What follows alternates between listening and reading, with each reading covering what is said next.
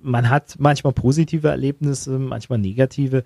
Ähm, man freut sich selber vielleicht, wenn man wirklich jemandem mal ein bisschen geholfen hat oder so.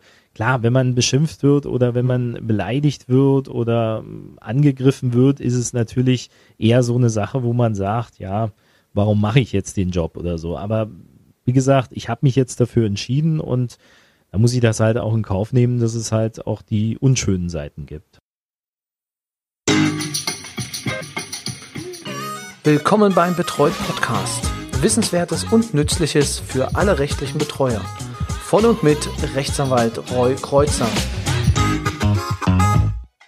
Willkommen beim Betreut Podcast. Ähm, schön, dass Sie auch wieder eingeschaltet haben und sich entschieden haben, ähm, mir wieder zuzuhören. Heute bin ich nicht alleine. Heute habe ich mir einen Gast eingeladen, wobei eigentlich Gast eingeladen falsch ist, denn wir sind äh, bei unserem Gast zu Besuch. Dafür erstmal herzlichen Dank äh, an ihn. Wer ist mein Gast heute? Ähm, das ist Timo Buck, 45 Jahre alt und Gerichtsvollzieher. Wir werden heute uns über den Beruf des Gerichtsvollziehers unterhalten. Ähm, was macht ein Gerichtsvollzieher? Welche Aufgaben hat er zu erfüllen? Ist er bei seinen äh, Klienten beliebt? Das wird uns ähm, Timo erzählen. Ähm, damit Sie sich nicht wundern, es ist so, dass äh, ich den Timo Buck schon etwas länger kenne und wir uns deswegen duzen werden. Genau. Ähm, Timo ist schon eine ganze Weile ähm, Gerichtsvollzieher und zwar schon in mehreren Städten in Brandenburg gewesen. Aktuell ist er ja im Speckgürtel von Berlin, im, im Westen von Berlin tätig. Ja, hallo Timo. Hallo. Schön, äh, dass du dir Zeit genommen hast, äh, mit uns über das Thema zu sprechen. Ja, ich ähm, freue mich auch. Genau, es geht hm? um deinen Beruf. Ähm, deswegen meine erste Frage ist, ähm, wie bist du eigentlich Gerichtsvollzieher geworden? Ja, die Sache war sicherlich sehr kurios. Äh, das ist auch schon ein Weilchen her bei mir. Und zwar gab es damals einen Engpass im Land Brandenburg, was äh, den Gerichtsvollzieherberuf betraf. Und äh, so kam es, dass man im Rechtspflegerdienst gesucht hatte, weil ich habe ursprünglich ähm, halt die Rechtspflegerlaufbahn ähm, durchgemacht und war da auch tätig beim Amtsgericht im Handelsregister und jedenfalls gab es dann die Option, dass ich das für zwei Jahre mal probieren kann als Gerichtsvollzieher mit einer separaten Ausbildung, die im Crash-Verfahren ablaufen sollte. Und nach den zwei Jahren sollte ich mich dann halt entscheiden, bleibe ich dabei oder kehre ich wieder zurück in den Bürosessel. Und du hast dich denn... Äh ich habe mich dann letztlich dafür entschieden, dann doch Gerichtsvollzieher zu bleiben und äh, bin nicht mehr zurückgekehrt. Genau. Was macht den Gerichtsvollzieherberuf für dich so interessant? Also interessant ist sicherlich die Tätigkeit, äh, wenn man die vergleicht ähm, mit der reinen Bürotätigkeit, dass man halt Kontakt ähm, zum Bürger hat.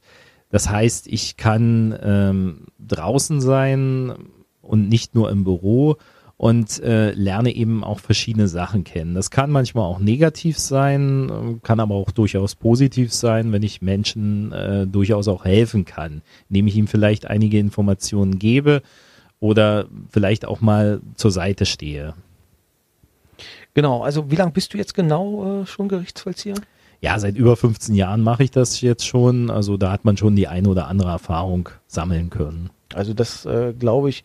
Wir haben uns ja auch ähm, vorher schon öfter mal über deinen Beruf unterhalten. Ähm, daher weiß ich, dass das, ähm, dass uns jetzt noch sehr spannende Minuten erwarten. Genau. Also ähm, vielleicht noch zu dir.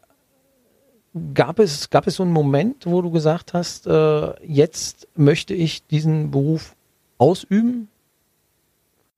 Ähm, wie meinst du das jetzt? Im Vorfeld? Also, nein, im, im, in dem Moment, wo du dann gesagt hast, also das ist der Job, den ich jetzt äh, ganz genau machen will. Also gibt es da vielleicht einen Moment, wo du gesagt hast, ähm, das ist da? Der, der, der Job, den ich jetzt die nächsten 15 Jahre machen möchte? Ja, es ist unterschiedlich. Also ich sag mal so, ich habe mich durchaus auch als Rechtspfleger sehr wohl gefühlt. Also es war nicht so, dass ich da jetzt gegangen bin äh, mit der Tatsache, ähm, nee, das macht mir keinen Spaß mehr oder so. Es gibt immer Höhen und Tiefen, auch beim Gerichtsvollzieherjob. Es ist sicherlich nicht mein Traumberuf, das muss ich ehrlich zugeben. Das wäre wahrscheinlich eher dann doch Radiomoderator. Aber man weiß ja nie, was noch passiert im Leben. Also wer hier, zuhört, kann mir ja dann gerne mal einen Tipp geben. Ähm, ja, aber es ist äh, so, letztlich, ähm, ja, man versucht das Positive daraus zu nehmen und ja, ähm, ich glaube, viele können mitreden, wenn ich sage, es gibt immer mal was Positives oder was Negatives, aber es ist auch nicht so, dass ich jetzt früh aufstehe und sage, Mist, was habe ich jetzt für einen Beruf oder so. Das ist nicht gegeben. Ah, okay. Also viele, wie gesagt, das ist ja ein Betreuungspodcast. Ähm, vielen ist ja der Begriff des Rechtspflegers nicht unbekannt, weil äh, in der Regel ähm, wird er ja auch als äh, kleiner Richter immer bezeichnet. Ähm, sind ja die Rechtspfleger auch äh, im ähm, im Betreuungsrecht auch sehr wichtig und können viele Entscheidungen treffen. Ähm, die meisten werden, äh, äh, vor allem Berufsbetreuer, Ihnen aus den ähm, leidlichen Diskussionen um die Vergütungsanträge kennen.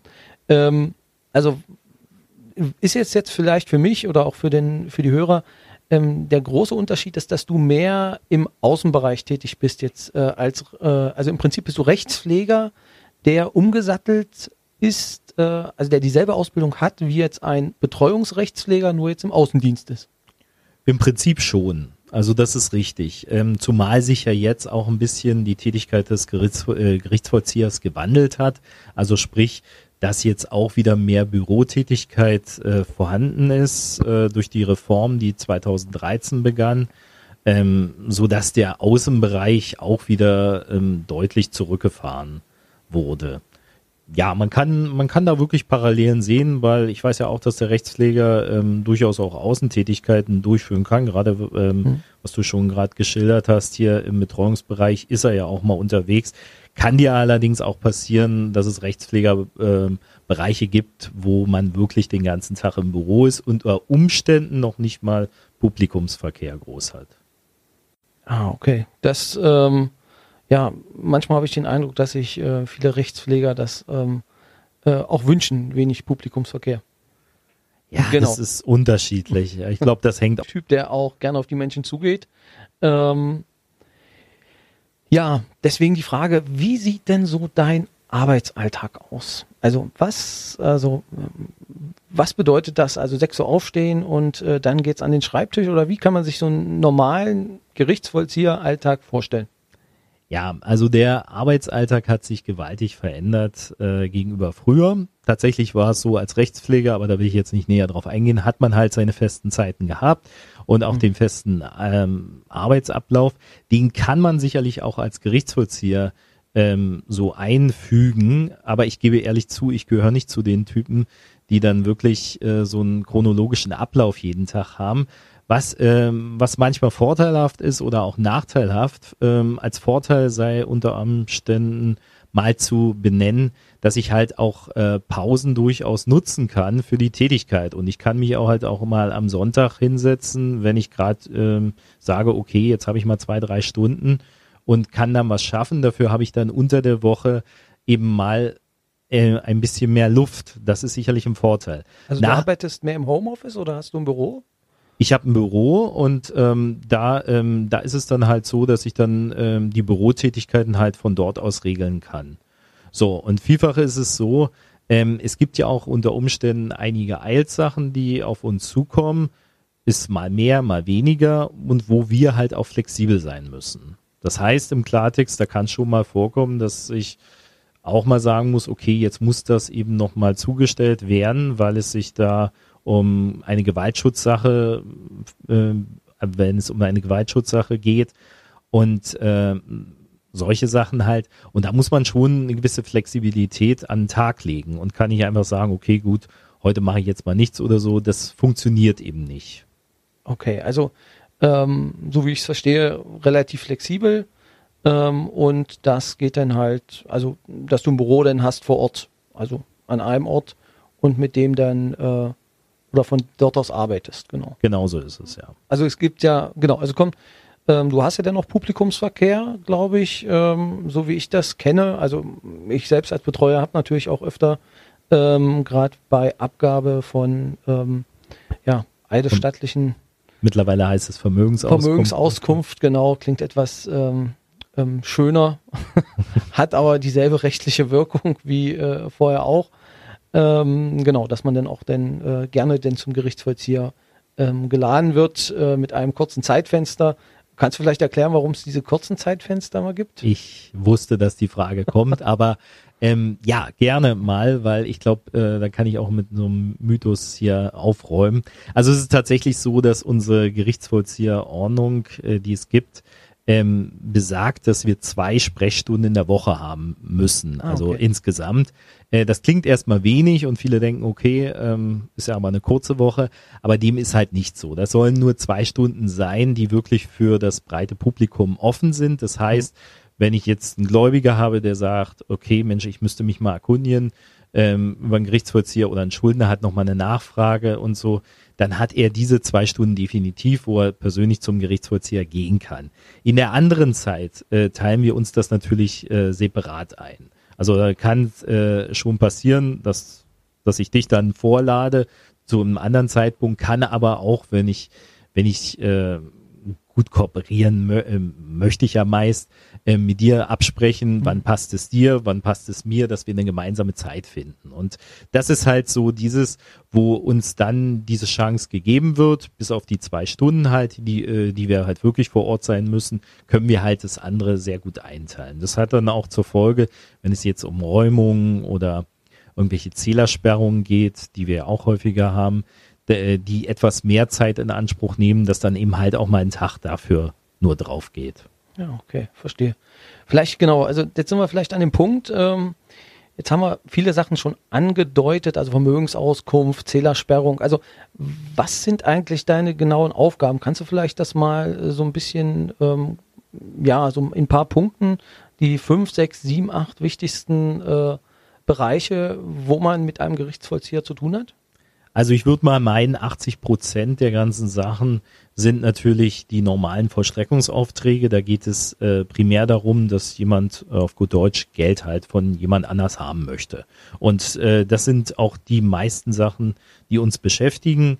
Also es gibt genug Gläubiger, die halt von gewissen Leuten Geld kriegen, die brauchen einen Titel ähm, und reichen dann entsprechend einen äh, solchen Vollstreckungsantrag bei uns halt ein.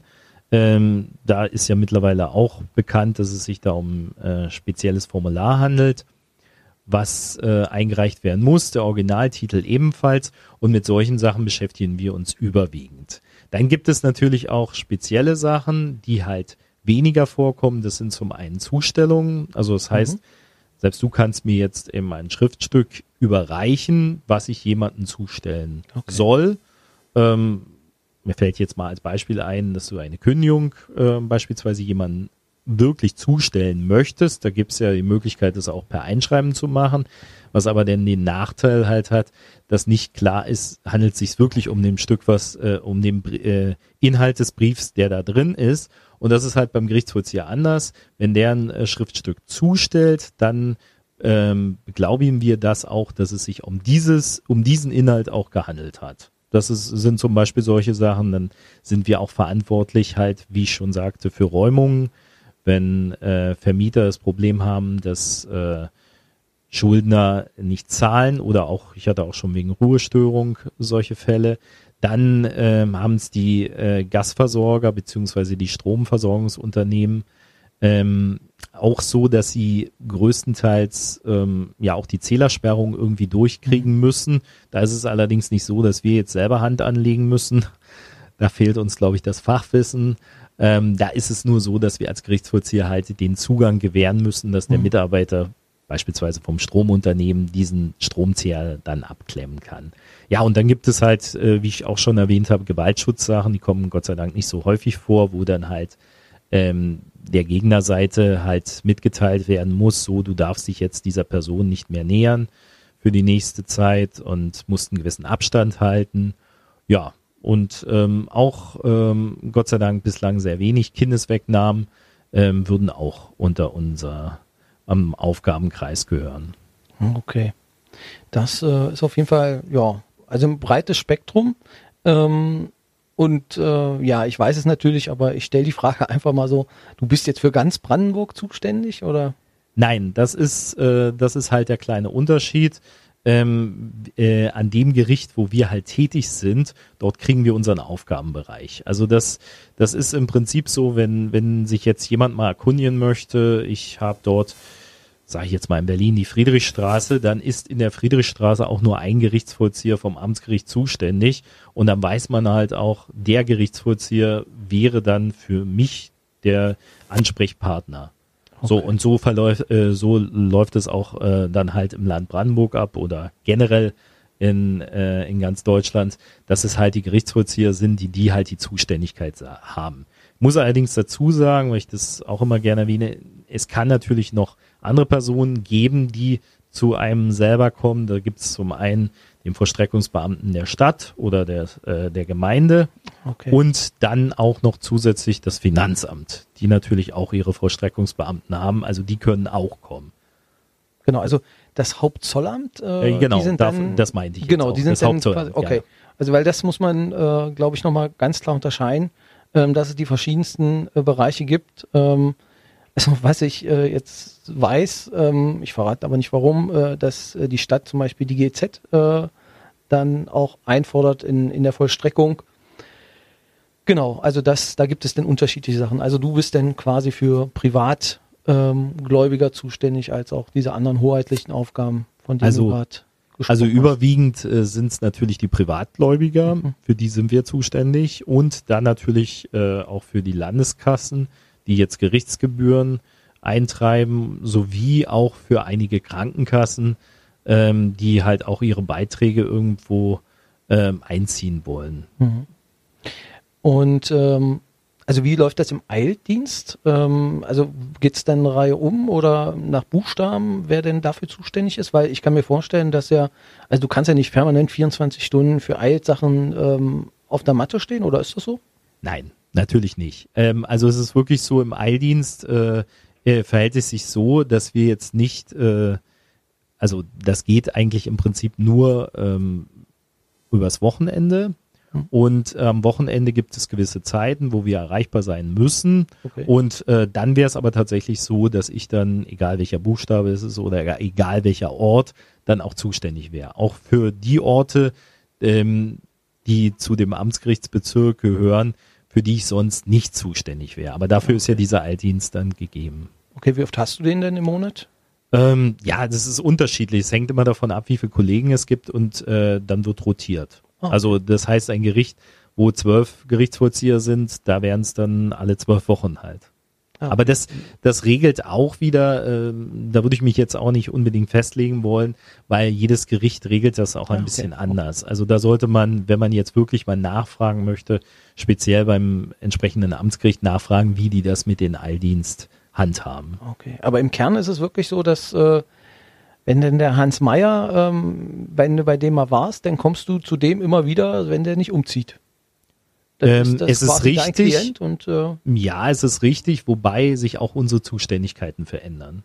Es gibt schon äh, so, dass es durch ähm, verschiedene artige Sachen auch vom ah. Amtsgericht ah. mal festgelegt wird, so ab ersten des Monats verändert sich dann die Zuständigkeit. Dann bin ich halt jetzt, um wieder bei Berlin zu bleiben, nicht mehr für die Friedrichstraße zuständig, sondern für den Alexanderplatz. Ähm, das, das kann schon passieren. Aber das ist dann äh, eine interne Regelung, die beim Amtsgericht getroffen wird, die man allerdings auch dann nachlesen kann. Ah, okay. Wer also, für welche Straße zuständig ist. Das bedeutet dann, also jetzt gerade für mich als Betreuer in dem Sinne, ähm, es muss nicht so sein, dass du dann immer wieder für dann meinen, mein Ort zuständig bist oder für meinen Betreuten zuständig bist. Das ist richtig, das stimmt. Aber okay. ähm, gegebenenfalls weiß der Gerichtsvollzieher eigentlich im Vorfeld, äh, wenn, wenn du jetzt mit ihm Kontakt hast äh, und er sagt, okay. ja, bei uns wird es jetzt bald eine Veränderung geben, ähm, dann wird er dich auch informieren. Beziehungsweise ist es ja auch so, es gibt ja auch, ähm, auch bei uns im Berufszweig Versetzungen oder auch ähm, gehen manche in Pension, äh, in Pension. Ähm, also ähm, und äh, oder auch ähm, im Babyjahr oder solche Sachen. Also das heißt, es muss immer Regelungen okay. ähm, geben und die gibt es auch. Also das, was ich jetzt noch, also das ist bei mir immer so ein Problem mhm. gewesen, also gerade in Berlin, ähm, dass man dann nicht weiß, welcher Gerichtsvollzieher ist zuständig, aber da gibt es ja das äh, sogenannte Instrument der Gerichtsvollzieherstelle. Ähm, Äh, Gerichtsvollzieherverteilerstelle. Verteilerstelle, genau, Gerichtsvollzieherverteiler, ein schönes Wort für Galgenraten.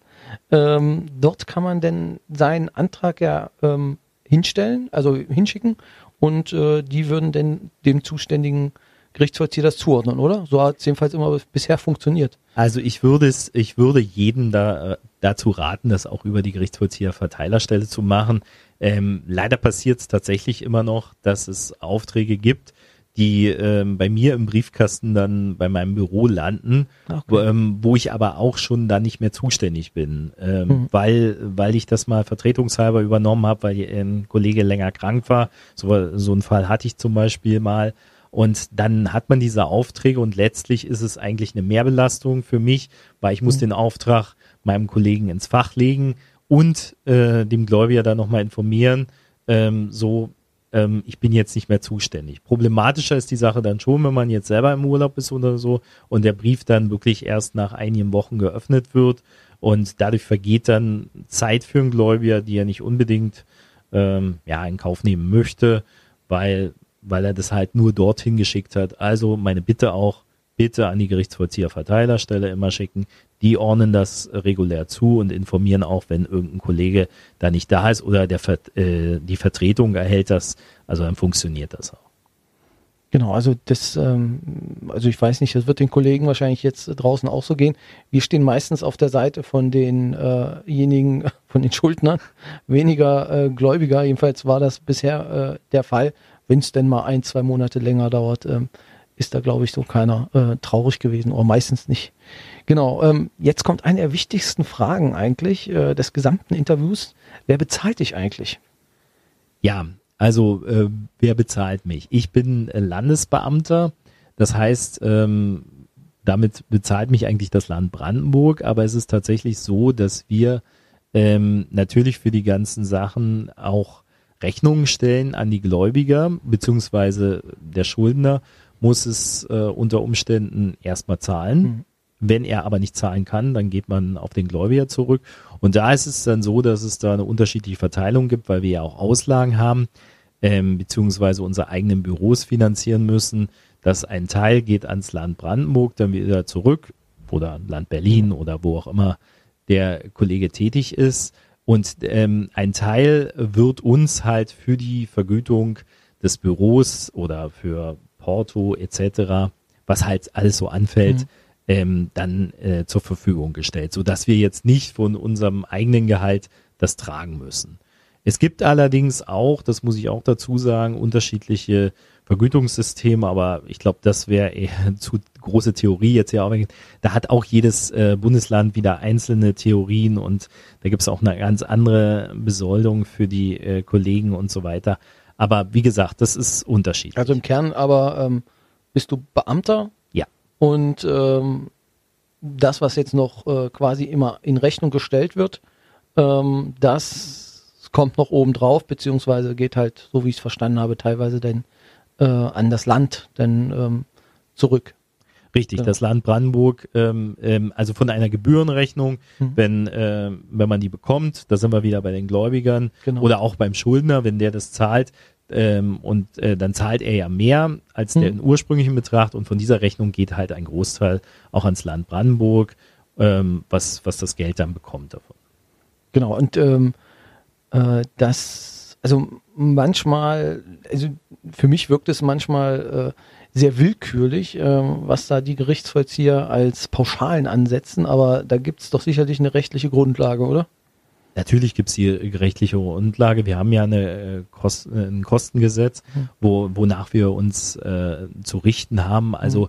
normalerweise kann man jede Rechnung äh, genau prüfen. Dafür werden wir auch geprüft. Also es gibt auch Prüfer, die uns prüfen, dass wir die Rechnung richtig ansetzen. Ah, okay. Also da ist es nicht so, dass wir nur willkürlich irgendwie das und das ansetzen können. Das geht natürlich nicht. Und wenn wir falsche Rechnungen haben, dann werden auch unsere Akten halt geprüft und dann müssen wir unter Umständen, wenn die ganz falsch angesetzt wurde, das Ganze auch zurückerstatten.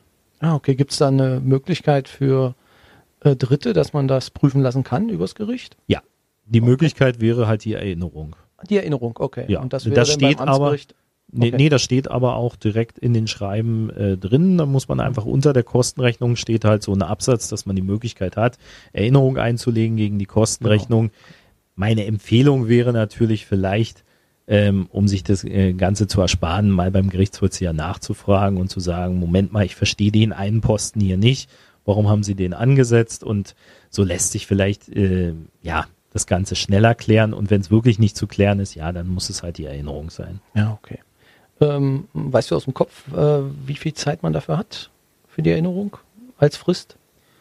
Ähm, nee, das weiß ich jetzt nicht. Ich glaube, da gibt es gar nicht mal diese. Äh, also es ist auf jeden Fall nicht die üblichen zwei Wochen, sondern man kann auch länger, glaube ich, Muss mal gucken. Genau. Aber also das muss ich jetzt selber passen. Kann man, mhm. steht ja, ja, drunter, genau, ja. kann man dann gucken. Also mir fällt es jetzt nämlich auch nicht ein. Ähm, das, wenn ich dich schon da habe, dann hatte ich nämlich letztens eine Sache, das wird vielleicht auch den einen oder anderen interessieren. Es gibt ja die Vermögensauskunft, da haben wir drüber, schon drüber gesprochen. Ähm, wenn die abgegeben wurde und kurze Zeit später ein weiterer Gläubiger kommt und sagt, ich möchte gerne die Vermögensauskunft, ähm, also bei dem einen oder anderen ist das denn der Fall, dann wird die Vermögensauskunft ja nicht erhoben, sondern es wird äh, wieder auf die alte Bezug genommen. Ähm, da ist jetzt die Frage, kannst du sagen, wie lange das funktioniert oder wie das System auch funktioniert, warum man das machen kann, äh, da nochmal drauf zurückzugreifen und äh, vor allem äh, trotzdem werden ja die Kosten für eine Vermögensauskunft immer angesetzt. Aber das ist denn richtig so? Das ist korrekt. Ähm, die Gebühr ist tatsächlich gleich, ob es jetzt für den ersten Gläubiger ist oder auch für einen sogenannten Drittgläubiger dann einige Zeit später. Die Frist beträgt zwei Jahre. Also ah, okay. das heißt zwei, äh, es war früher anders, da waren es drei Jahre. Mittlerweile ist es so, dass nach zwei Jahren die Vermögensauskunft erlischt. Okay. So, das heißt im Klartext, ähm, innerhalb dieser zwei Jahre kriegt man erstmal eine Abschrift. Es gibt aber die Möglichkeit für den Gläubiger zu sagen, Moment mal, ich äh, weiß, da haben sich gewisse Sachen verändert. Und wenn er das weiß und glaubhaft machen kann, dann mhm. äh, würden wir im Prinzip den Schuldner oder die Schuldnerin ähm, entsprechend nochmal neu vorladen und äh, sie müsste oder er müsste dann die Vermögensausgaben äh, erneut abgeben. Das ist aber, wie gesagt, nur bei Veränderungen so. Oder wie, wie gesagt, durch Glaubhaftmachung. Was ist eigentlich das Schwierigste für dich an diesem Job? Das äh, Schwierigste ist sicherlich, ähm, ja, mit ähm, Leuten umzugehen, die vielleicht resistent sind oder gar nicht äh, mit einem irgendwie kooperieren möchten. Weil es ist ja auch nur so, wir sind ja so dieses Bindeglied zwischen Gläubiger und Schuldner. Ähm, und klar, wir hören jetzt wahrscheinlich nur diese eine Seite immer mehr vom mhm. Schuldner selbst, weniger vom Gläubiger. Aber es ist halt ähm, auch wirklich so, ähm, dass es manchmal schwierig ist, da den richtigen Faden zu finden und auch, ähm, ja, auch immer, ähm, es gibt auch Verständnis von unserer Seite, aber manchmal können wir auch da nichts machen, weil, äh, um es mal so sprichwörtlich auszudrücken, das Kind im Brunnen gefallen ist. Mhm. Wir könnten nur sagen, ja, hättest du mal oder beim nächsten Mal pass mal bitte mehr auf und so, das ist richtig, aber ähm, ja, zu dem Zeitpunkt, wo wir kommen, können wir fast äh, oder ganz selten nur was machen. Ja, okay. Und äh, also das ist so ein bisschen, also empfindest du auch als belastend, oder? Wenn man dann sieht, dass man einfach dann im Prinzip nur der Letzte ist in der Kette, der die schlechte Nachricht überbringen muss. Ja, es ist unterschiedlich. Es ist immer so, ähm, es gibt, ähm, ja, wie, wie es halt im regulären Leben auch so ist. Jetzt kann man auch mal jemanden fragen, der im Callcenter arbeitet, ob er das so toll findet, wenn er da beschimpft wird und mhm. so weiter. Der, der kann auch sicherlich wenig dafür. Ähm, aber so ist es auch in unserem Job. Ähm, man hat manchmal positive Erlebnisse, manchmal negative. Ähm, man freut sich selber vielleicht, wenn man wirklich jemandem mal ein bisschen geholfen hat oder so. Klar, wenn man beschimpft wird oder wenn man beleidigt wird oder ähm, angegriffen wird, ist es natürlich eher so eine Sache, wo man sagt, ja, warum mache ich jetzt den Job oder so. Aber wie gesagt, ich habe mich jetzt dafür entschieden und da muss ich das halt auch in Kauf nehmen, dass es halt auch die unschönen Seiten gibt. Ja, das, äh, ich äh, kann dir sagen, das äh, ist auch bei meinem Job ab und zu der Fall. Genau. Ähm, wo du gerade bei Erlebnissen bist, also fällt dir vielleicht eins ein, wo du sagst, äh, das ist mir so am, am meisten in Erinnerung geblieben? An negativen oder positiven? Beides, also.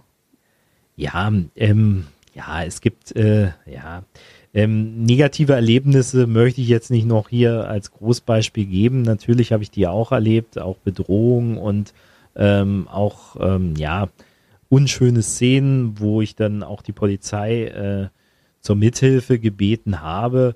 Ähm, wie gesagt, ich, ich, man versucht es dann auch irgendwo zu verdrängen und will das Ganze dann nicht nochmal irgendwie aufleben lassen. Positive Erlebnisse, ja, ähm, sind sicherlich, wenn ich, wenn ich mitgekriegt habe, dass auch Leute sich mal bedankt haben und gesagt haben, danke, Sie haben mal gut geholfen. Oder ich auch schon miterlebt habe, dass es, ähm, dass ich ähm, in jüngster Be als jüngstes Beispiel fällt mir jetzt gerade ein, ähm, Personen erlebt habe, oder eine Person fällt mir jetzt speziell ein, die wirklich obdachlos war, ähm, kurioserweise auch zu mir ins Büro kam. Also ja, ähm, die meisten haben tatsächlich noch irgendwie äh, die letzte Anschrift, wo die Post noch hinkommt. Und er, er kam wirklich zu mir ins Büro und hatte damals auch die Vermögensauskunft abgegeben. Aber wie kommt ihr an Obdachlose heran? Also Ähm, ihr könnt ja naja. nicht zustellen, oder?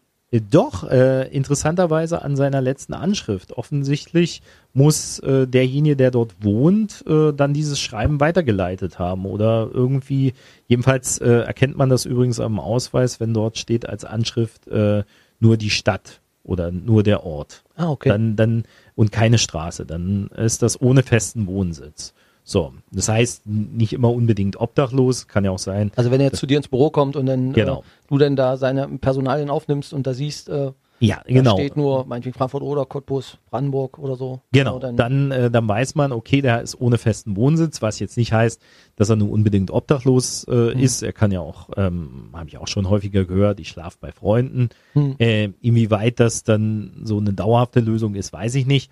Aber jedenfalls äh, die entsprechende Person ähm, tauchte jetzt auch wieder auf und ähm, hat mittlerweile einen äh, ordentlichen Wohnsitz und zahlt bei mir auch Raten.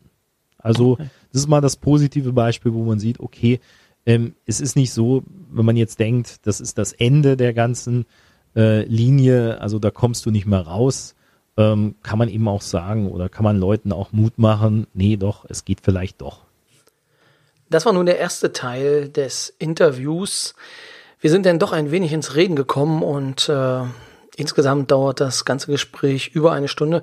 Wir haben es an der Stelle jetzt mal getrennt und äh, aber keine Angst, direkt in Folge 5 geht es weiter, unter anderem äh, mit dem Themen Wohnungsräumung, mit dem Thema Haftbefehl und äh, wir beantworten die Frage, ob ein Gerichtsvollzieher auch an einem Wochenende vollstrecken darf. Wenn Sie Anmerkungen zu dieser Folge haben oder ähm, generell mit uns Kontakt aufnehmen wollen, dann finden Sie uns bei Twitter unter ähm, ja, dem Hashtag betreut mit ROY oder Sie suchen uns bei Facebook ebenfalls unter betreut. Ihnen eine gute Zeit und bis zum nächsten Mal.